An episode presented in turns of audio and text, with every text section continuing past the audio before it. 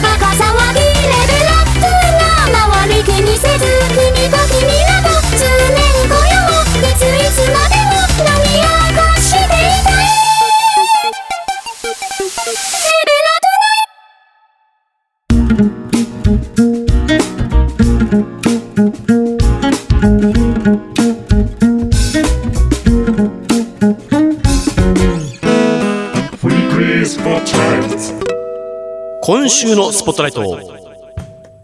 今週のスポットライトは有田焼です。そこで、えー、深海商店、えー、13代目ですかね。の深海宗介さんに、えー、お話を伺っていきたいと思います。改めまして深海さんよろしくお願いします。よろしくお願いいたします。まずあの株式会社深海商店さんは何をやられている会社になるんですか？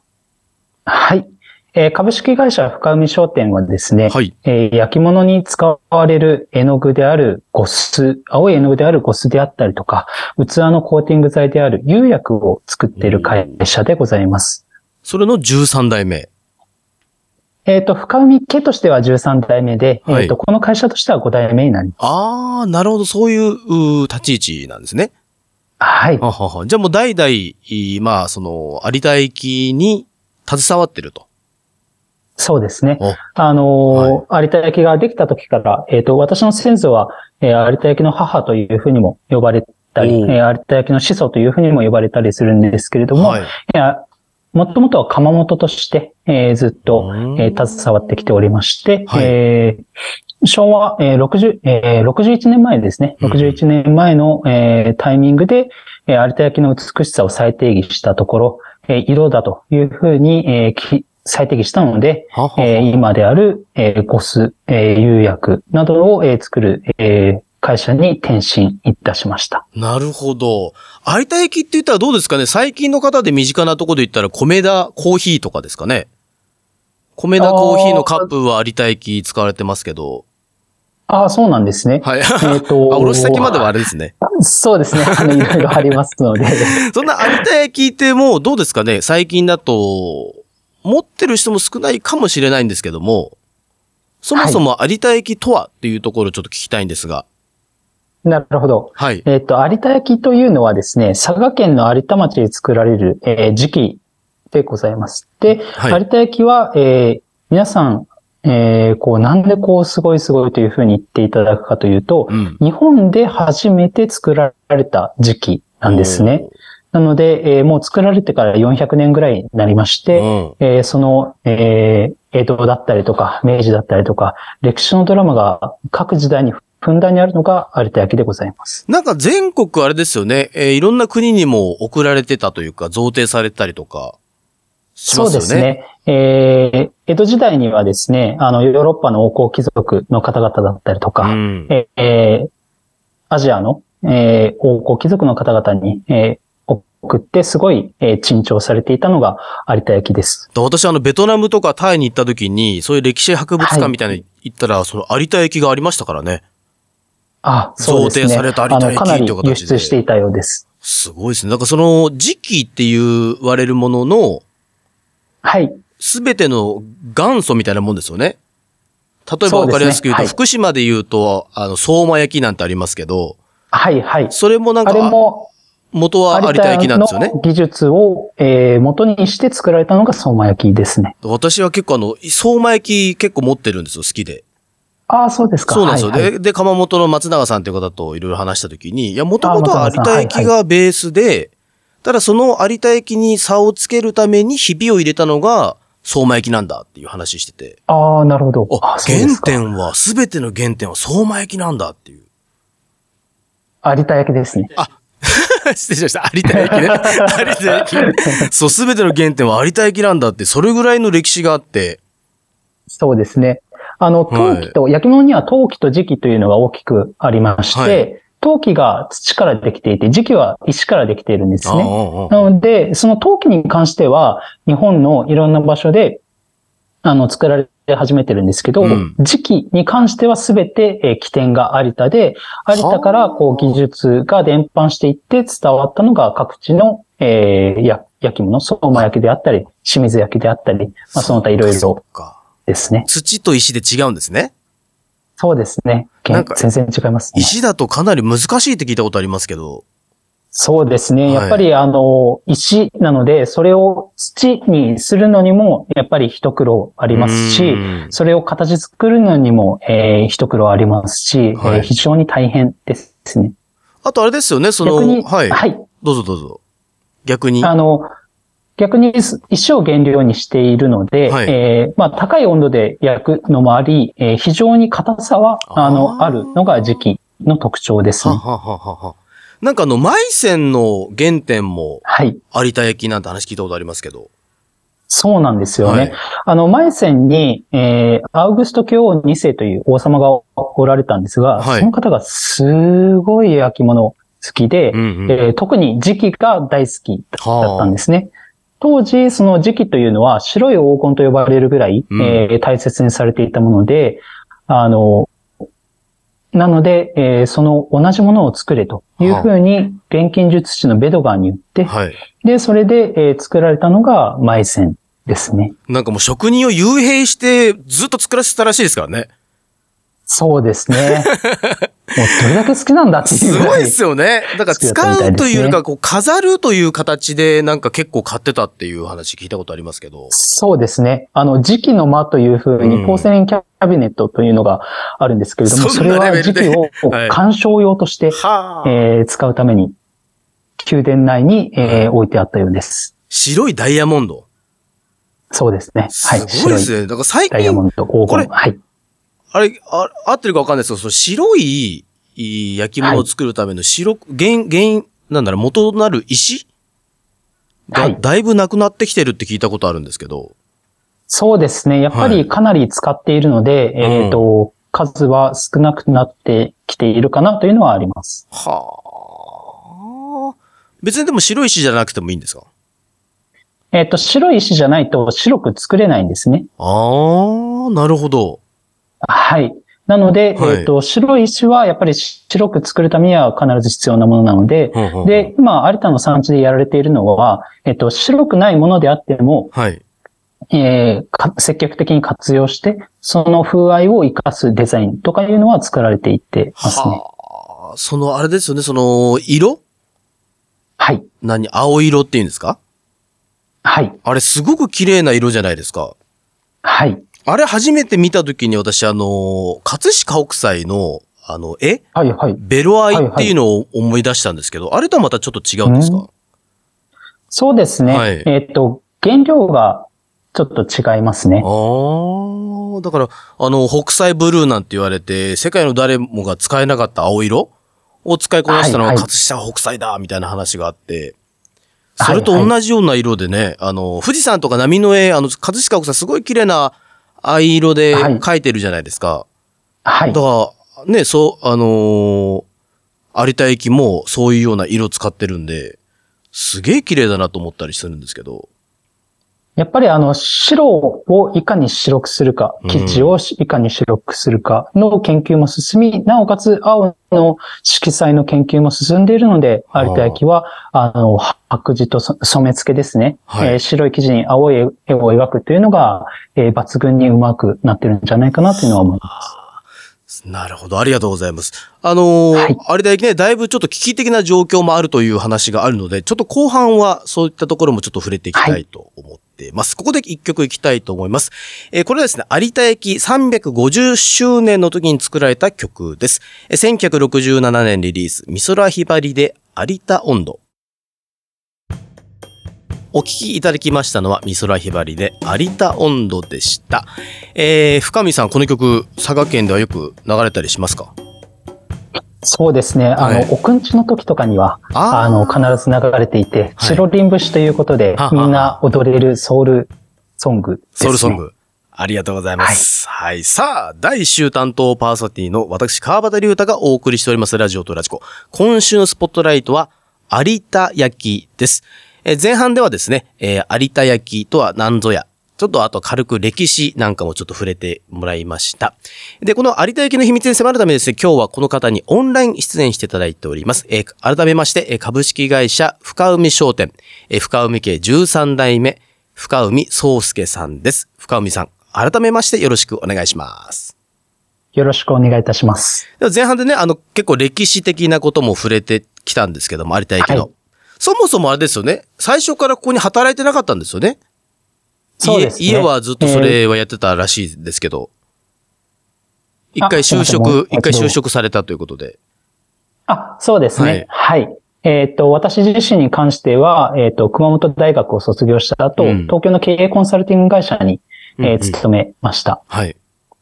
で、そはい。こから、で、7年ほど勤めて、去年の8月帰ってきたところです。どうですか実際？一回家の、ほら、代々伝わる家を離れて、はい。外で就はい職して、都内でね、あのーはいプリンシプルのないようないろんな商品を見て、で、ね、またはい地元に戻ってみた時の感想というか、はい。いや、はい二つあるんですよね。二つ？あの、一つ目は、はいあの、やっぱり有田焼美しいなっていうのが、改め。て。はい。あで、なおかつ、はい例えば今右衛門さんとか柿右衛門さんとか、うん井上万次さんとか、人間国宝の方がおられて、うん。その方々が、まあ、有名で、まあ、才能あるっていうのはわかるんですが、うん。有田の土地はですね、そうじゃない無名の方であっても、抜群のセンスであったりとか、才能とか、卓越した技術を持った人が無数におられるというのが、はあ私の感動したポイントでもありますなん。か電車の絵を描くのが得意で、なんかね、あの、で、駅にカフェ構えてる人もいるって話聞いたことありますけど。ああ、そうですね。はい辻宗陽さん。はい。はあ。それがまず第一点。そうですね。はで、えっ、と、もう一点は、やっぱり、あの、危機感が、えーこう、より一層具体的になったっていうのはありますね。それだけはい技術を持った、えーうん集団ではあるものの、うんえー若手が全然いないわけですよ。うん、深刻ですね。それは全うんはい。全国どの産地でもそうだと思うんですけれども、はい後継者不足っていうのはありますし、あと、なおかつ、賃金が、うんえー非常に低いというのは、あの、驚きではありました。はあ。それはい、やっぱ東京で働いて戻ってきたから改めてやっぱ感じたわけですかね？そうですね。あと、これ、れだけ美しいものを作っているわけなので、うんそれだけの給与も、えっ、と、似合うものが合うんじゃないかなとは思ってたんですが、全くそんなことはなくて、うん。もう、あの、最低賃金で働いているような方もおられるっていうのが実情ですね。かそんな給料を上げるためにも13代目としていろいろ活躍されてるわけですもんね。そうですね。何かしらやっていかないといけないなというのは思って活動しているところではあります、ね。最近どのような活動されてますか？そうですね。はいえー一つ目は、やっぱり時代に即した、えーうん役物を作らないといけないんじゃないかなと思ってまして、はい。やっぱりこのコロナではい。皆さんの価値観が、あの、か変容した中で、あうん。同じようなものを作っていてはいけない、えっ、と、売れないというふうに思ってるんですね。うん。なので、えー新しいものをつ、えー作らないといけないし、ただ単に新しいものであれば、どこでもできるわけですけれども、うん。それに加えて、えー私含め若手で、えーネットワークを組んで、えー歴史の勉強をして、で、えーその新しいものでありながら、なおかつ裏側には伝統の技術が、えー伴っているというものを作りたいなということでやっているのがあります。その技術の継承的には、その、なんかあれですよね、作る過程が、なんかはい職人さん、分業というか、そうですね。そこが一つ継承しづらい問題点みたいな話聞いたことあるんですけど、はい。そうですね。分業制が進んでいるので、その会社という単位がすごく細かいんですね。うんうんなので、えっ、と、その技術を継ぐというのが、えーある会社には後継者がいなくて、うんある会会社にはいるという状況なので、技術の伝承が難しいというのはあります。それは絵を描く人は絵を描く人専門みたいな、そんなイメージですか？はい。はいそうですね。大体一人前になる。はい。ただはい。ただ。はい。えっ、と、技術も、え無数にあった上での、その複合的なものが有田焼ですので、ただ単に会社が分業化しているだけではなくて。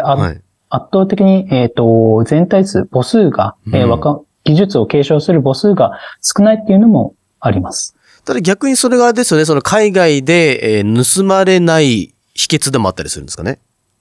そうですね。これまでは、えー技術を隠すことで、えー外に漏れないようにしてきたと。していたのが、はい。ただそこがちょっとネックになってる部分もあると。これ難しいところですね。はい。なるほど。そこは今後どうしていこうとかってやっぱ人が増えなきゃダメなんですか？そうですね。やっぱり売り上げができない、えー作れないと、はいあの、賃金も上がらなくて、うんうんうんそうなると、えっ、と、売り上げが上がらない限りは、その、その会社の息子さんたちを、やっぱりつ、ついてくれというふうに、親も言いにくいと思うんですよね。うん、確かに。なので、やっぱり売り上げが上がるような、えっ、と、新しい、えー、有田焼を作って、で、えーそこで売り上げが立ったところで、うんえー後継者を作っていくっていうのが一つかなと思います。なるほど。その売り上げがね、1991年の時が335億ですね。で、はい2016年が68億。はい。20%まで落ち込んだと。そうなんですよ。もううん5分の1ですからね。で、人口も昭和60年が1440、1000あざっくり1400人で。で、今は1000、約1万4000 1000あ、1万人ですかね4000人か。はい。で、はいざっくり今は1万人になってると。はい、はい。これ、どうしますか？もう、か、いやーもうそれが危機感を、感じているところで、まあ、うんなので、そういった、有田、えーあ新しい有田焼の再構築であったりとか、うんうんあと観光とのミックスであったり、あーオープンファクトリーとのミックスで、えー有田焼の価値を伝えて、はい。えー売り上げを作るのもしかり、あと後継者を作っていくのもしかり、うんあの、やれることを一個ずつ着実にやっていきたいなと思っているところです。なるほど。それで改めて有田駅の価値をこう発信して、はい。で、哲学をより深めてはいいく。と。なんかこんな若者とのネットワークの中でこういう若者募集してますとかありますか？あ、それは、はいえっと、ものづくりに熱意がある人が欲しい、あ来てくださるといいなっては思いますね。じゃあそういったあ方々、とは、遊び心がある方ですね。おうそれはなぜですか？ぱりこの時代っていう、今の時代っていうのは、はい確率的なものを作るっていうよりは、ちょっと遊び心がある、あの、遊びの余地があるものが、えー世の中に結構支持されているので、やっぱりそういった観点で言うと、遊び心のある人がいいなというふうに思うところです。なるほどですね。ありがとうございます。時間が来たんでね、ちょっとこの辺で終わっていきたいと思いますが、ぜひ皆さん、はいあのー若手で遊び心があって、ものづくり熱意がある方、有田焼の門を叩けと、いうことでした。そうですねえーはい。以上、今週のスポットライトは有田焼でした。えーここで一曲、深海宗介さんリクエストの曲を流していきたいと思います。えー2007年リリース、ミスターチルドレンで彩り。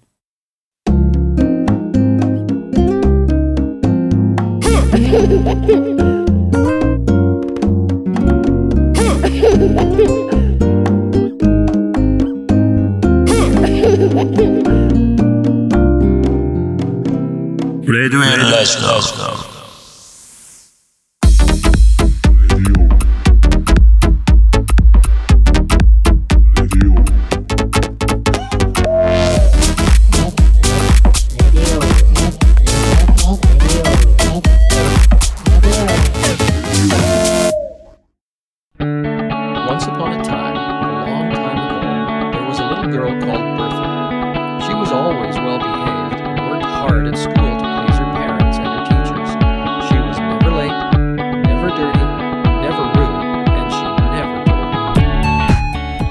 アイアンドウララ FM、そして FM ラジオ川越の2曲より今週も同日放送でお届けしてまいりました。ラジオとラジコ。ここで番組からのお知らせです。ラジオとラジコ公式サイトでは過去の放送をいつでもお聞きいただけるアーカイブがございます。スポットライト検索やパーソナリティ名での一覧表示も可能です。ぜひご利用ください。また番組ではリスナーの皆様からのお便りを募集しております。番組へのメッセージ、パーソナリティへの質問、えーお便り専用フォームよりお気軽にお送りください。えー私の Twitter、インスタ、YouTube の登録もぜひよろしくお願いします。今日の放送はいかがだったでしょうか、えースポットライトが有田焼ということで、今回はですね、深海宗介さんにオンラインでお話しいただきました。深海さんも今日はありがとうございました。ありがとうございました。せっかくなので、そのはい有田焼についての発信しているものとかですね、あはい。とこういったところで買えるよとか、ここで情報を発信してしてるよみたいなのちょっとあれば。はい。はい。えっ、と、1月なので一番時期で言うと、ふるさと納税ですね。はい。あの、ふるさと納税は有田焼の登録かなりありますし、うんうんえーうちの深海商店としても、はい。ゴスを使った異素材コラボのアパレルとかを販売しておりますので、えーふるさとチョイスとかで、はいえー深海商店というふうに調べていただくと、いろいろ出てくるかなというふうに思います。なるほど、ありがとうございます。なんか T シャツにね、その、インクというかね、えー使ったりとか。そうですねインクを、普通のインクではなく、うんえーうちが、えー作っているゴスを使って、ねえー染色しておりますもう。ほんとね、綺麗な色ですから皆さんぜひあのホームページ、あの、クリックして見ていただけたらと思います。はい。ということでね、えーラジオとラジコは FM ラジオ川越では毎週火曜0時、アイウララ FM では同日夜11時からと再放送が4時間後にございます。詳しくは局のホームページなどをご参照ください。